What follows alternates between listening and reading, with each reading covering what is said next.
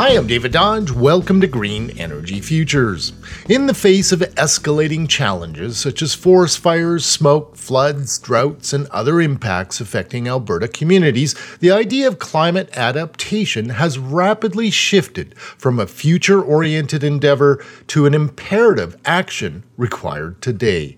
Pincher Creek took action just a few years ago when they applied for funding from the Municipal Climate Change Action Centre to assess their climate risks and prepare a climate adaptation plan. So this is the west end of the Old Man Reservoir. That's where we get our fresh water for the municipal district. As you can see down below us, there's not much water left in the reservoir.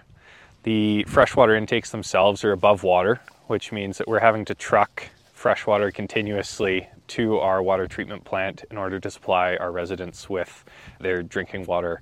It costs thousands of dollars a day, is what it comes down to. That's Tristan Walker, energy manager for the M D and town of Pincher Creek.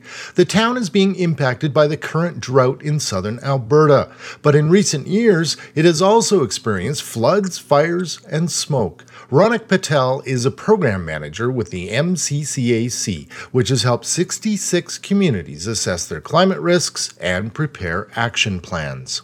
These communities are all working on climate adaptation plans, which tell them the risk. So what is the likelihood of climate events happening and what is the consequence when those events happen? We currently have forty-nine projects in sixty-six different communities.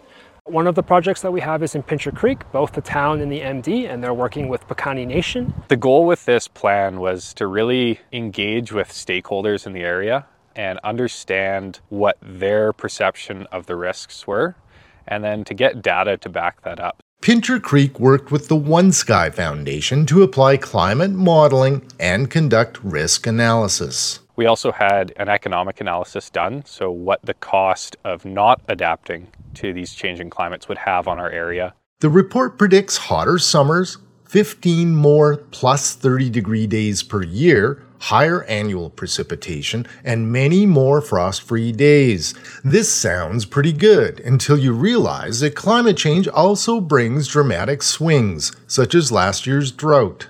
So both wildfire risk and wildfire smoke risk were large potential risks.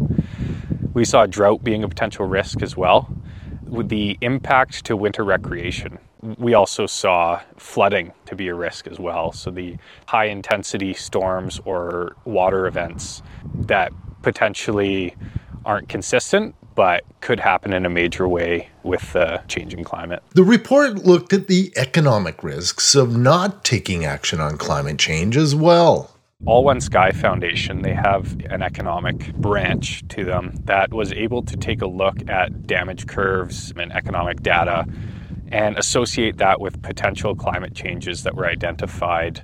So what we saw was an increase from ten million dollars in twenty twenty-five through to eighteen million dollars by twenty thirty and into twenty plus million dollars by twenty fifty in the cost of doing nothing. The actions required are far-reaching and often expensive, so communities must now prioritize action to get the best bang for their buck and to protect their communities. We've just scratched the surface of this story here. There's so much more in our blog and video at green energy futures dot c a.